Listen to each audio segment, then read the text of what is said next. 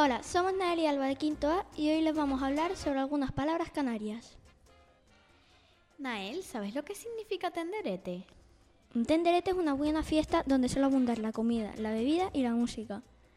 Y oye, Alba, ¿sabes lo que es un machango? Literalmente significa muñeco, aunque también se utiliza con tono descalificativo para llamar a alguien tonto o algo similar.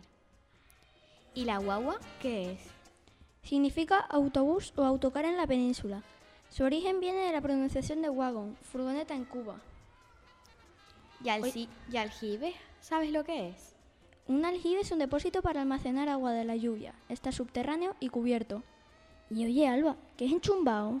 Se dice de algo que está mojado o empapado, como por ejemplo le cayó un aguacero y lo dejó enchumbado.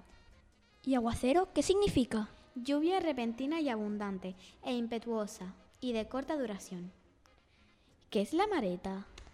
Una mareta es un depósito de agua que se acondiciona en el cauce de un barranco o en ondas grandes hechas en el terreno para recoger el agua de la lluvia. Oye, ¿qué es embelelarse? Adormecerse. ¿Y enguirrao qué es?